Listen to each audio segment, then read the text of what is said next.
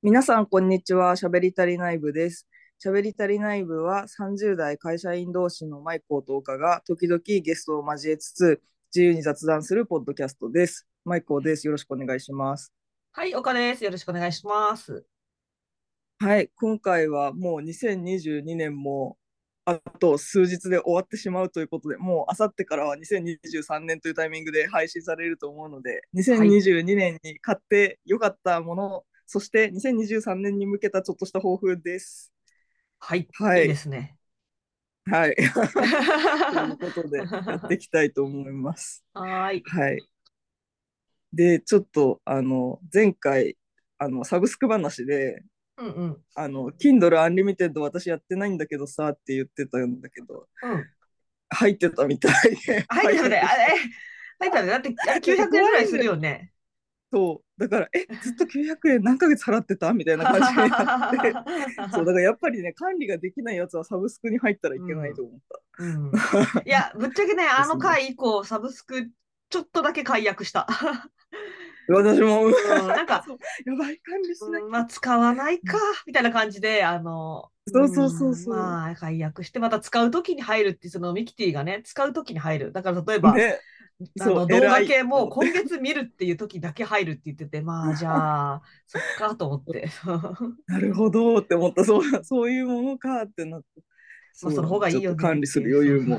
そう。ね。ね、そうだよね。管理するうんあの意識と余裕も必要だなという。いやもうぶっちゃけ入り入り放題だったわ、本当に。まあ別にいいんだけど、私も個人うん、個人的にはそれでもいいいい派なんだけどね。だけどまあまあちょっと、うんうんちょっと後ろめたくなっちゃった。そうそうそうまあ、やばい、ちゃんと自分が何人に入ってるかもしれない。うんそう、そうっていう感じだったはいので、はい。というのを踏まえつつ、はい。はい。じゃあちょっと早速ですが、2022年に買ってよかったもので、まあちょっと2人で買ってよかったものを紹介していこうかなと思って、私はあの、このテーマでパッと思いついたのは、うんうんもう完全にスプラトゥーン3が買ってよかったものかな一番買ってよかったかも。じゃああれじゃない、うん。2022年の買ってよかったもの、熱盛になるんじゃない？あ、20 21年。か、に21年か、20年かな、2年前かな。20年そっか、そう、2年前。いや、でもね私実は、私実は、これちょっといずれ話したいんだけど、動物の森シリーズファンとしてはね、ああつ森はそんなにハマんなかった。あ、そうなんだ。そう。だから、2020年はむしろスプラトゥーン2の方がやってたかもしれなあ、い。そうなんだ。そう。けど、2000、そうだね、2022年は買ってよかったものはスプラトゥーン3だな。おーまあもう単純にめっちゃ楽しいし、うんうんうんやっぱりあのゲームのそのなんだろう月額制じゃないゲームってコスパがすごいいいよね。その数千円一回買うけど確かにね。うん。ね買ったらもうあとずっと何年も、うんうんうんまあ、特にその任天堂とか他のメーカーでもさ大手のとこだったらずっと遊べるから、そうね。まあ楽い。しいしコスパもいい。うん。あちちなみに別にあの全然いいんだけど、なんか、そのこの間のサブスク整理してるときに、あのサブスク何入ってるの話題で自分が何入ってるか見てたときに、あの、うん任天堂の、あの、なんていうんだっけ、毎月入ってるのはあれもサブスクだよねと思って、そのネットをつなぐためにあーそうそうそう300円払ってる確かね。そう、それが言った言ってたやつです。月額300円と思って軽い気持ちで入ってるって言ってたのが、まさに。そうそう、だから、任天堂の。それで言うと、正確に言うと、スプラトゥーンは買い切りなんだけど、300円毎月払わないとオンラインにつなげないから、そうそういう点はちょっと違うけど、まあでも、とりあえず300円払っとけば、任天堂のすべてのやつのオンラインがつなげるんでね。だいぶ、だよね。だいぶ良心的。あ、そう、だいぶ良心的で、そのスーファミとかファミコンも、それこそ日頃は別に遊んでなくても遊びたい時に使えるみたいなのがいいなとか思って、あの、そこにソフトと関しては。かもね、そう、あるし、うん、そう結構。無料でね、ファミコンのソフトあったりとかもするから。そうそうそうそうとか、あとまあ圧倒的にシェアが大きいからね、友達もみんな入ってるから、うんうんあの無駄にしてる感がないというのはうん、あります。うんうんうんうん、というので、スプラトゥーン3がパッと出てきたやつかなって、他にもあるんだけど、一番に出てきたのはスプラトゥーン3だったという展開です。はい。はい、私んは？はそうね、まあもう、そう、スプラトゥーン3も良かったんだけど、もうちょっとじ、実務的な感じで言うと、あの、うん。スマート電球。何スマート電球？スマート電どう球。いう？あの、うん。で、電気だよね。あの、電球、電球ってさ、あの、うちは、うん。なんて言うんだろう、蛍光灯スタイルじゃなくって、丸い電球をぶら下げてるんだけどあ、で、うんうん。好きな、その、なんていうのかな、あの、投カバーと稿できるいうか、んうんうん。あ、カバーをかける。うんそうそう、カバーはみんなね、家の電気みんなどんな感じかわかんないけどさ、そのペンダントライトみたいな感じでぶら下げてるスタイルで、で、その電球をね、うんうんスマート電球に変えたのよ。で、ほうほう。スマート電球っていう単体で売っていて、で、普通に取り付けるだけでいいんだけど、な何がいいかって、まあ、スマートで、要はスマホで操作ができるんだよね。リモコンみたいな。だから、うんうんうん。今までは電源でその何？オンオフでパチパチってやってたんだけど、スマート電球にしたら色とか、あの光の強さとか、あとタイマーがセットできて、で、なんか一番良かったのがね、その最近すごいやってるんだけど、朝は毎毎日タイマーにしてるから、決まった時間に電気がパッと部屋の電気がつくし、最近ね、うん。めっちゃいいのが、夜、私はね、うん。10時になったら、あの、うん。なんだ、オレンジのちょっと暗い色に自動で変わるように設定したの。そしたら、うんうんうん。あもうそろそろ、ね、寝る準備を始めねばっていう気にめっちゃなるし、あとは目に優しいから、別に暗くはないからさ、生活できるから、10時以降はオレンジ色の光の中うんで最近過ごすようになってて、おうおうおう。それがね、めっちゃいい。そうすると、なんか本当に。目も疲れなくなるし、あと自然とそろそろ寝なければってリズムがめっちゃできるし、朝ももちろん時間に着くから、そう。これはね、うんうんいいですよ。で、そんな高くないんだよね。うん1個ね、多分、なんか1000円台で買えると思う、電球1う個。スマホか、で全然操作できるから。うん。それいいよね。なんか、あの、うちの家は、あの、今その時間で着くとかはやってないんだけど、うんうん、なんかその遠隔で操作できたりとか、うん。うん。あ、そうなんだ。もともとね。あ、いや、なんかそれはね、私が買ったんじゃないんだけど、その家族が買ってて、その理解しろよって感じなんだけど、原理があんま分かってないんだけど、あの、なんかコントロール用の端末に登録されてる。なんか、なんだろう。えっと、リモコンってこと？なんか、リモコン的な、あ、そうそう、うんうんリモコン、遠隔リモコンみたいな、コントロール用の端末ってリモコンじゃんって感じ。なんかリモコンに登録されてて、それがスマホのアプリからあのいじれるようになってて、ああ、なるほどね。うんうん。そうあと1うなもんかも時間で家着くから暖房の電源入れようかなとああ、か。はいはいはいはいね。スマートハウうんスじゃん。うんうんスマートハウス？そうそうそう。で、一回なんか家に帰ったらめっちゃ暖かくて、去年、あ、スマートホームだね、みたいなことを言ったら、つけっぱなしの部屋があったから そのリモコンとは関係のない部屋がつけっぱなしだったっていうことがあった。それで言うと、そのね、今年じゃないんだけど、去年、我が家引っ越してるんだけど、去年はね、あの、スマートロックをつけてて、家に。うんうん。え、すごいな。スマートロック使ってない？いや、使ったことなあい。、じゃあちょっと、あの、おすすめなんですけど、あの、えっと、要は、自動のか鍵をね、あの、うん。スマートロックっていうので、外付けでできるんだよね。普通の賃貸の家で、うん。えっとね、うんうん。セサミっていうのを使ってたんだけど、うちは。うんうんでそれ外に、外っていうかガチャって中につけると、そのセサミが自動でスマホとリンクして、ウィーンってこう動くから、それがつまみをね、押し上げてくれるの、うん。物理的に。で、そのつまみを押し上げる側だけくっつければ、あの、粘着テープとかでくっつけることができるから。で、それで家帰るときに、あの、うん。まあ、アプローチとかでもできるし、その鍵出さなくって、あの、近づいたらね、ロック開けるとかの設定もできるし、例えば友達がいるけど家に帰るの間に合わないから、ちょっと開けたから先入っといて。あ、それは便利だね。そうそう。すごいいいね。すごい良かったけど、うん。何回かね、ロックが開かずに友達が、友達っていうか、その、夫の妹がね、寒空の下あで、外でずっと待ってるみたいなこともあったから、か ー物理上がないと結局入れなくなっちゃと、なもともとクラファンかなんかで始まったのかな？ちょっとわかんないんだけど、あ製品のね、その、しっかり度で言うとまだちょっとあれだけど、でもまあまあ、うん。物理キーも持っておけば、完全に委ねなければ結構便利。お調べてみようかな。なんかセサミ、名前かわいいね。あれだよね。オープンセサミってことで。あ、そうそうそうそう、開けごごま。そうそう。でなんだったらめめっちゃ余談だけど、このセサミも、うちの実家が、田舎の実家がもう使ってて、先に。ま。えー、セサミめっちゃええでって言われて、そう。ななんでだよってさ、なんでスマートロック導入されてんだよ、このジジババの家にみたいな。ちょ悔しくて。ハイテクやん。そう、悔しいなと思ってそれが買ってよかった親に買ってよかったものって言ってて、そう。なんだったらへそう、ーあの、ここ何十年の中で一番買ってよかったものがセサミだとか言ってて、マジかよってなって。導入したわ。悔しくて導入した。進んでる家。そうそう。すごいハイテクな実家。そう 余談でしたけど、スマート系はねへー、そうかあの、そういうの便利だよね。うんえー、確かにスマートロ生ックちょっと。やってみたい。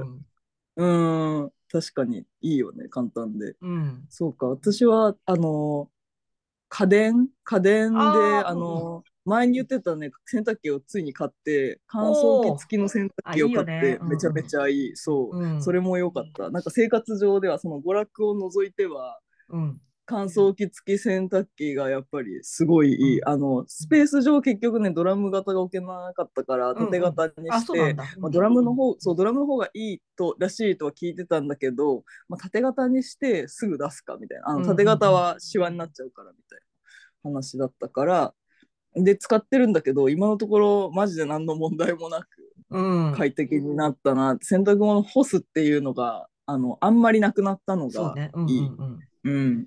いや、そう。うちも、うんあの、乾燥機付きの洗濯機で結構もうめっちゃ乾燥機であんま干さなくなって、うんで、その代わりにあの、スチームアイロン、あの、壁にかけて、かうんできる、あの、なんていうかな、ゆ押し付けるんじゃなくって、その、何、壁に当てるが立ってできるみたいな、そのアイロンと組み合わせて、ほぼそれだけで過ごしてる。えー。いいね。なんかやっぱりあの日頃別にいいかと思ってたことだけどその洗なうん。洗濯とかさ、家事系って手多いとみんな思うけど、なんかいざ導入すると劇的に楽いや、になって。そう。だから、それで言うと、ね。前言言ってたと思うけど、食洗機もマジで違うよ。そうだよね。ね、検討してるって言ってたと思うけど、うん、食洗機も全然違うし。あと、なんだろうね、うちはなんか、でっかい冷蔵庫も買ったんだけど、ちょっと前に。うんやっぱね、うん大きい冷蔵庫も良かった。ああ大きい冷蔵庫確かにいいのかもな、もうしばらくずっと使うつもりで、大きめの。うん。うん、そうだよね確かに引っ越したての時の冷蔵庫いまだに使ってるからあの社会人になりたての時のやつ、だから確かにたまにあの満員になりつつある時はあるかなそうそう。んん確かに。そうかえ、じゃあちょっとこの流れでさ、うん。もう一個さ、あの、うん。めっちゃ買ってよかったわけじゃないんだけど、スマート家電系で、まあまあいいやつ、うん ちょっとじゃあ紹介してもいいですか？ああ聞きたい。まあまあいいやつ、あのね、なんかね、これもは夫が買ってきたんだけど、あの、うん。なんかね、全、全自動っていうかね、自動ゴミ箱があって、我が家に。うんうん。で、あの、そのゴミ箱は近づいたら蓋があの自動で開きますセンサーで。ああなんかで病院とかで見たことある。うん。でポイントはね、なんかそれだけなら普通なんだけど、それで、ゴミ袋をね、あのね、自動で縛って自動で設置してくれるのよ。めっちゃよくない？それめっちゃいい。そう、なんか、これちょっとね、動画とか調べたらあんのかわかんないけど、なんか秀逸で、ちょっとね、頑張って説明すると、X 軸と Y 軸の軸を2つ想像してもらって、あで縦横ね、うん。縦横の。うんうん。で、それが移動するとイメージしてください。だから、はい00はい。地点から、まず Y 軸があ。ウィーンって左に行って、だなから袋が左に押 UFO しキャッチャー UFO キャッチャーそうそうそうそうそうそう、押しやらるれる。で X が上に上がる、押しやられる。で、右端に袋の角が集まると、そこを、なんかね、キュッて、なんかね、熱し熱するかなんかで、え袋がね、えヒートシールヒートシールあ、そうそうそう、多分そうだ、そうだ、えそうそう。じゃあさその UFO キャッチャー方式で、まあ、そのクレーンと一緒でうん。横行って縦行って、ヒートシールここだみたいな。そう、キュッてそれは自。分で、うん、決めるんだ。うん、なんかね、そう、よどうなってるかちょっとわかんないんだけど、まあそこがなんか密閉、結ぶっていうか密閉されて閉じられて、えで、それが終わると自動で、うん。あの、セットされる袋が。ー、嘘でしょ？すごいね。それは。だから、そう、これ、そう、だけどね、ちょっとね、ちっちゃいんだよね、うん。サイズが。で、袋がねそういうこ、とか黒なのよ。だから、この黒だけでは外になんか捨てたりできなかったです。半透明じゃないとダメとかもあったりするじゃん。そうだね、うん。どどうなのかなと思って、まあ、ち割とちっちゃいから、うちはその、なんか、キッチン周りの水っぽいものとか生ゴミやら、うんとかを入れて、あの捨てるようにして、まあ、最低限これぐらいのね、量だったら、うんうんうん。あの、なんま黒い袋として認定されないぐらいの感じで使ってるなるほどね。えなんかそれ最初聞いた時にさ、あの、えこれがなんで1位じゃないんだろうって思ったけど、1位というか一番じゃないけどうんって言ってたから、なんかなぜと思ったら、あのちっちゃいかったり色だったりするっていうこと。そう、サイズがちっちゃいのよ。だけど、まあ、ゴミ袋もね、うんうんそのカートリッジみたいなの入れとけば、別にしばらく、うんうんあの自動でどんどんどんどん補充してくれるから、まあまあすまあ、ごいねまあまあいい。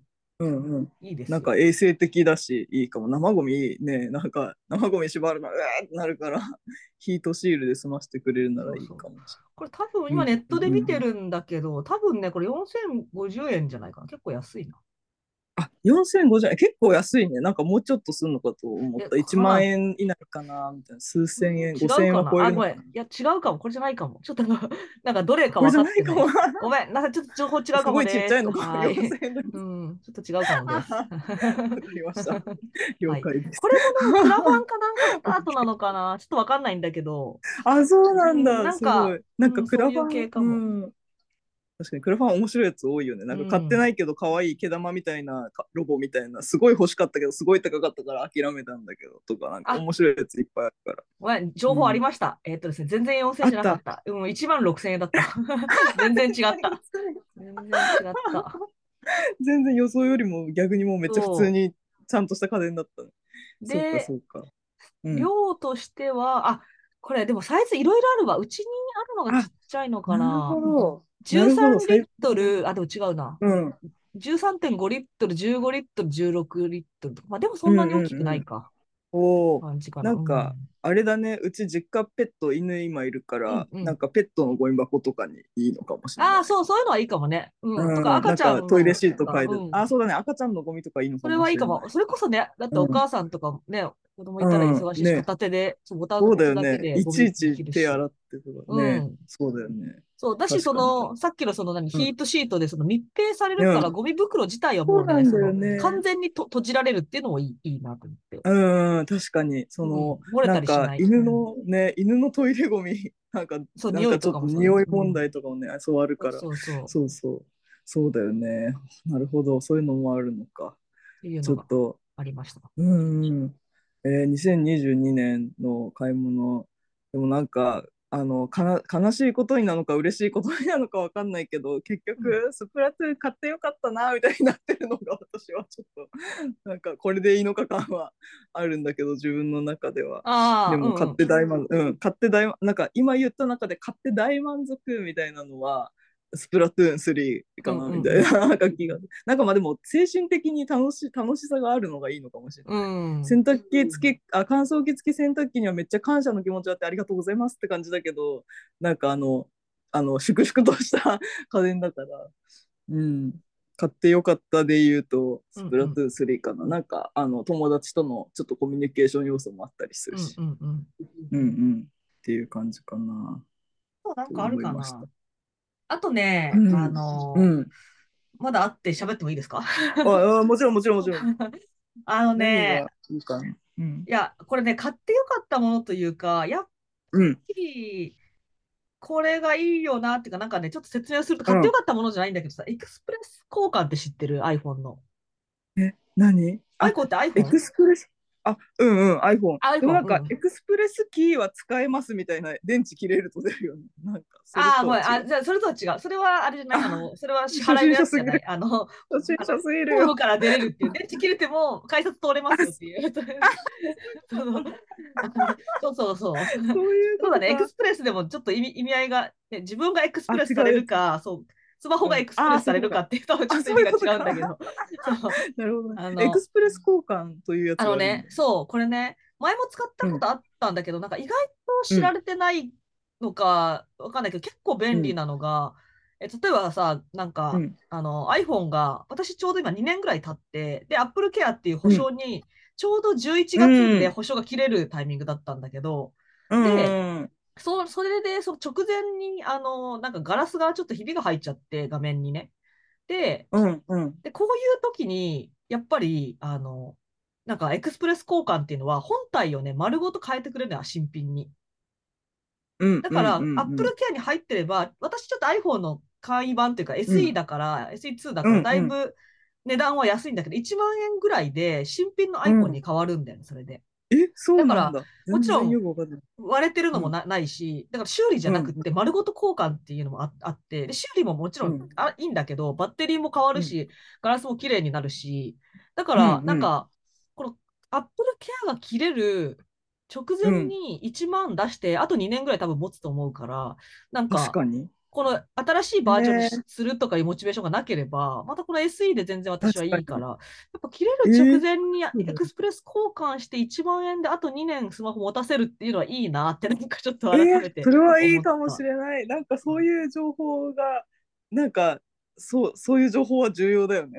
そのあの私はあんまりさ、そういう疎いから、なんか本当に情弱すぎて知らないから。さ、うっかりさ、もうあれだし次のやつ買う、次の3、そうそうそうそう SE3 出るし買うかってなるじゃんか。で、そうそうそうそう、バリバリになっちゃったみたいな。だから買いに行こうそれがなんかポジティブにさ、ね、次出るし買おうならいいけど、私あんまりスマホにそんなあれがないから、や安く収めたいし、うんうんシンプルでいいから。うんうん。だからそれはね、えそうで。前も使ったことああるんで知ってはいたんだけど、でもやっぱお得だなってなんか今年改めて。お得だよねうんだってさ、そのその辺の店でさ、うんあの画面割れたんで変えてくださいって言ってガラス交換するだけでも7000円とかかかったりするから、うんうんうんうん5000円とかさだからだったらその全体がね交換そう、だからバッテリーもさ、戻るっていうのがいいよね。バッテリーが。純正のやつでバッテリーも戻ってバッテリーは消耗してってるからなそうそうそう。だからガラス変えるついでにバッテリー戻してくれるのはすごい良くて。うんまあちょっとね、あの、な、なんもなってないのに交換は多分できないから割れてるとか多分いるんだけど、うんうんで、うん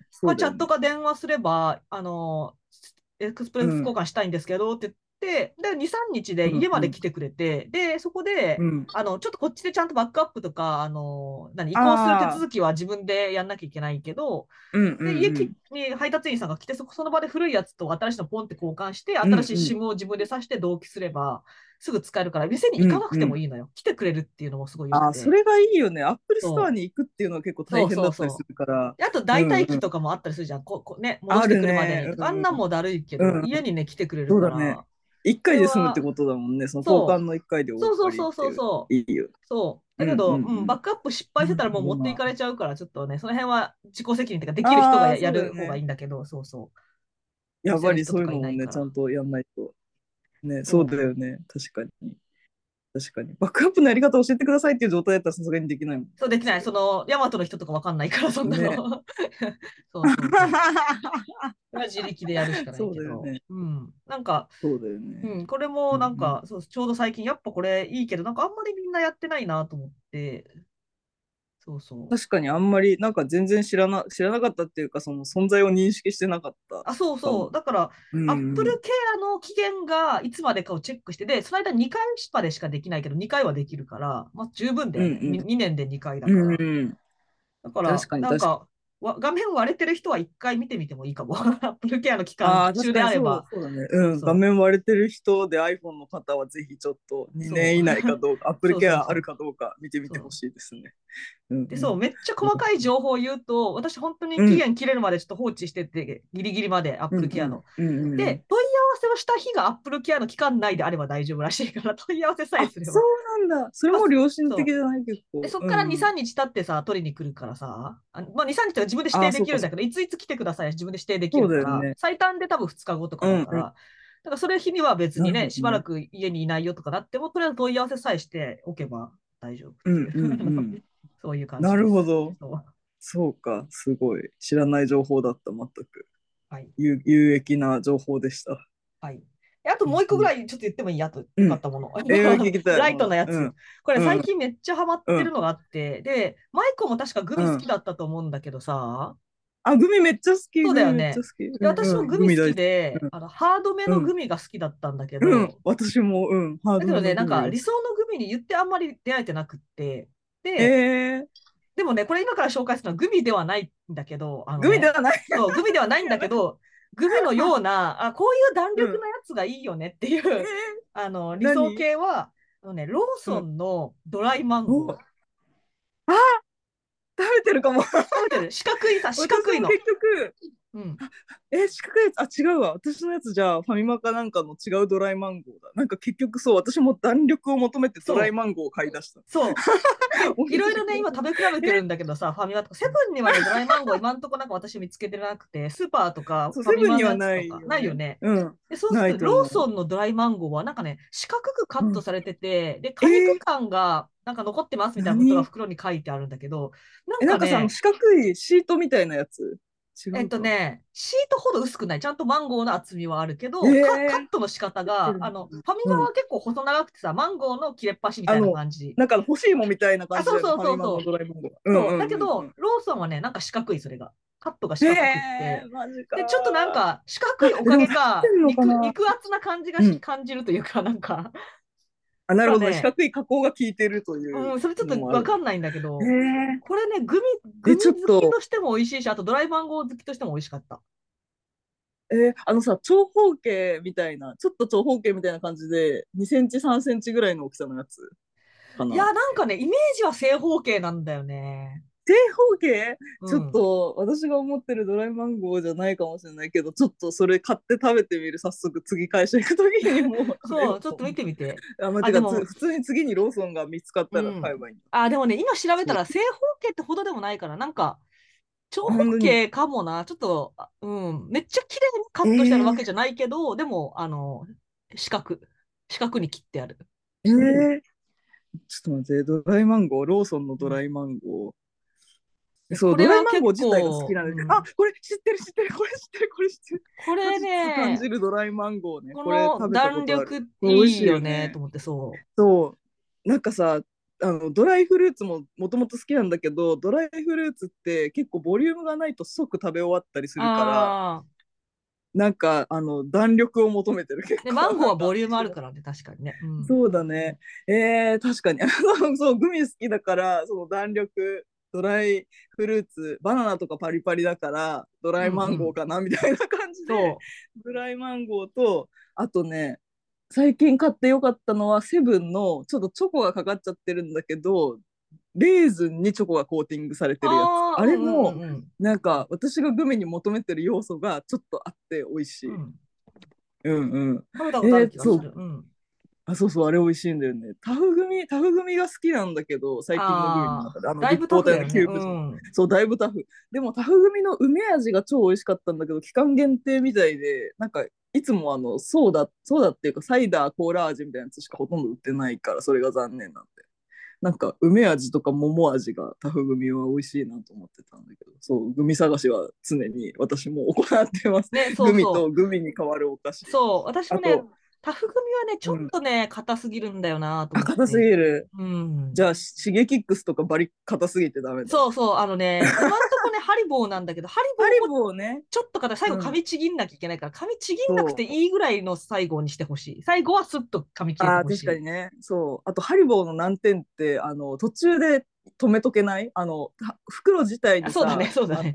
そうそう。ね、なんか日本のグミ、日本のメーカーのグミってジップロックになってるから。結構ジップロックになってる、そのそれこそコンビニのドライフルーツすらもさ、うん。ジップロックになってることが多いけど、あの、開けっぱなしになるから、結局ハリボー一気に食べきっちゃうっていう問題が、あの、我慢できないっていうのがあるから、そうそう、それは。ハリボー、あと味もあんま好きじゃないんだよね。噛み応えは好きなんだけど。なんか、うんううん。ん、いろいろガム、グミって、意外うん。と理想のグミってあんまないね。理想のグミ、そう、理想のグミ探しがずっと続いてる。で、なんうんかあの、グミが好きな人同士でおすすめしたり、このグミ食べましたか？みたいな。グミね、グミ美味しいけど、なんか味もあるしさ、あんまりこう科学の味がしてもなとかもあったりとか、もうね、あるし、ちょっとあるよな。えー食品系だと、私はちょ、私ももう一個だけ、ちょっと、うんうん、ちょっと時間があれですけど、はいはい。ね。食品系だと、ちょっと、いや、すごい、なんか、あの、グミの話が。た。面白すぎて。いやそうなんかあのお酒？お酒をお日割りで家で飲むこれも多分昔からやってる人はやってると思うんだけどなんかあのえっとあカルホットカルピスをうん。あの飲んだりお酒をお日割りにしたりするっていうのを自粛になってから家でなんか頻繁になんか前までそんなやってなかったけどやるようになってなんか昔は梅酒とかもなんかロックで飲む方が美味しいかとか思ってたんだけど、うん。梅酒のお湯割りをなんかご飯屋さんでちょっといいご飯屋さんで飲んだ時におお美味しいってなって。えー、なんか。大人になってちょっと、そう感覚が変わったのか梅酒にお湯注いでこうはーって飲んでめっちゃ美味しいみたいなうん感じになあの感じるようになってきて自分が。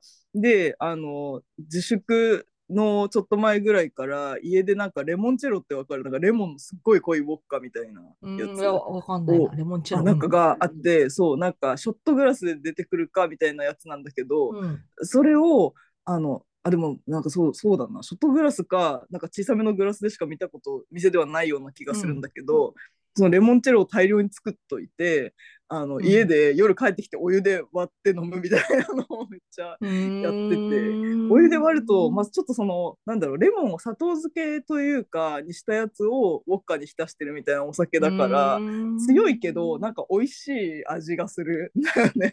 だから、なんかそれにはまってしまって度数が強いからこう大量に作っといてそれずっと保存しとけて、なんか密閉瓶みたいなのに入れてちょっとずつあのもう本当にスプーンに56杯とかをコップに入れてうんうん。お湯ついで飲むみたいなののをやってて、で一回作っとけば好きな時に出してきて飲めるし、いいなみたいな。そう梅酒とかも今まで買ってもそんなに梅酒ってガバガバ飲まないんだよなって思ってたけど、お湯割りできるからなっていうのとかで。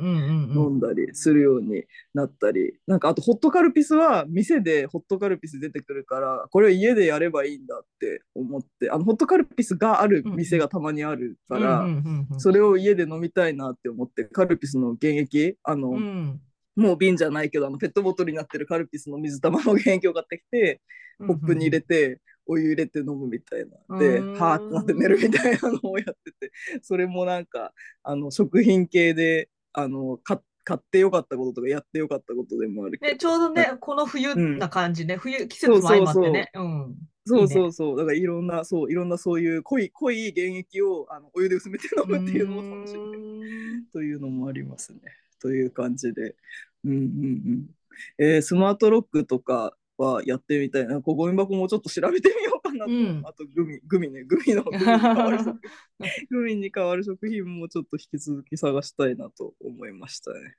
はい、ということで、2022年の買ってよかったものはそんな感じで、簡単に2023年の抱負でも言って締めくくりたいなと思うんですけど、私はあの日常生活においてはちょっとあのいつもすっごい夜型だから、うん、まあ朝方にちょっとなるように12時になったら寝て7時に起きる。ちゃんと7時間寝るを頑張ろうか、で6時からスプラトゥーンがやりたいんだったら11時に寝るっていうことにしようと思う。それはあのどうどうぞっていう、はい、どうぞそうしてくださいって。そ うなんかあのスプラトゥーンをやりたいから4時間寝るはもうやめようともういつもなんかそのハマるとそんななっちゃうからそれを気をつけようと思うのと喋り足りない部ではね結構あの滑滑舌というか声質のためなのか何言ってるか分かんないみたいな自分のやつ聞いて思った時があったからこうハキハキ喋りたいなっていうのとあとは、うん、あのうんなんかあの岡ちゃんとこれは前に話してたけどコンテンツ紹介あの前にあのヒロアカの話とか映画の話とか、うん、あのシンプソンズの話とかもあったけどそういうコンテンツ紹介もなんかコンテンツのあの思い出とかあの意見とかもあったりするからそういうのもちょっと増やしていきたいなと思ってます。はいはい。というのが2023年に向けた抱負です。早寝早起きとコンテンツ充実という。はい、私は。そうね、うん、私もまあ似たようなもんで、まあコンテンツで本を読むのが好きだから、うん、やっぱ本ってジャンル偏っちゃうから、なんかちょっとこう、今まで読んでない新しいものに触れていきたいっていうのはなんかあるかなという、なんかそういうふわっとした感じだけど、まあそういう感じで。そうだよね、本,、うん、本もね、仕事も本関連って。あ、そうそうそう。うん、うん、だし、そうだよね、そう、岡ちゃんに、そう、岡ちゃんにおすおすすめしてもらった本を読もうとして、Kindle Unlimited に私入ってるってなった、こあ、そういうことか。でしたね。はい。という感じで、2人の2023年の抱負はそんな感じで、喋り足りない部、あと、お便りをめちゃめちゃたくさんもらってありがとうございました。うん、ね、本当に。うんそう、すごいありがたいし、なんか我々二人、あの、あの、なんだろう、普通に、普通の社会人、30代の社会人二人なんですですけど、お便りをくれてありがとうございます。あの、まだもらってるもので紹介してないやつとかあるので、それも、あの、2023年の放送で引き続き紹介していきたいと思いますので、それもよろしくお願いします。はい。はい。じゃあ、えっと、今回は、そんな感じで2022年はありがとうございました。そして良いお年をということでまた来年よろしくお願いします。はい。では良いお年をありがとうございました。はい。良いお年を。はい。ありがとうございます。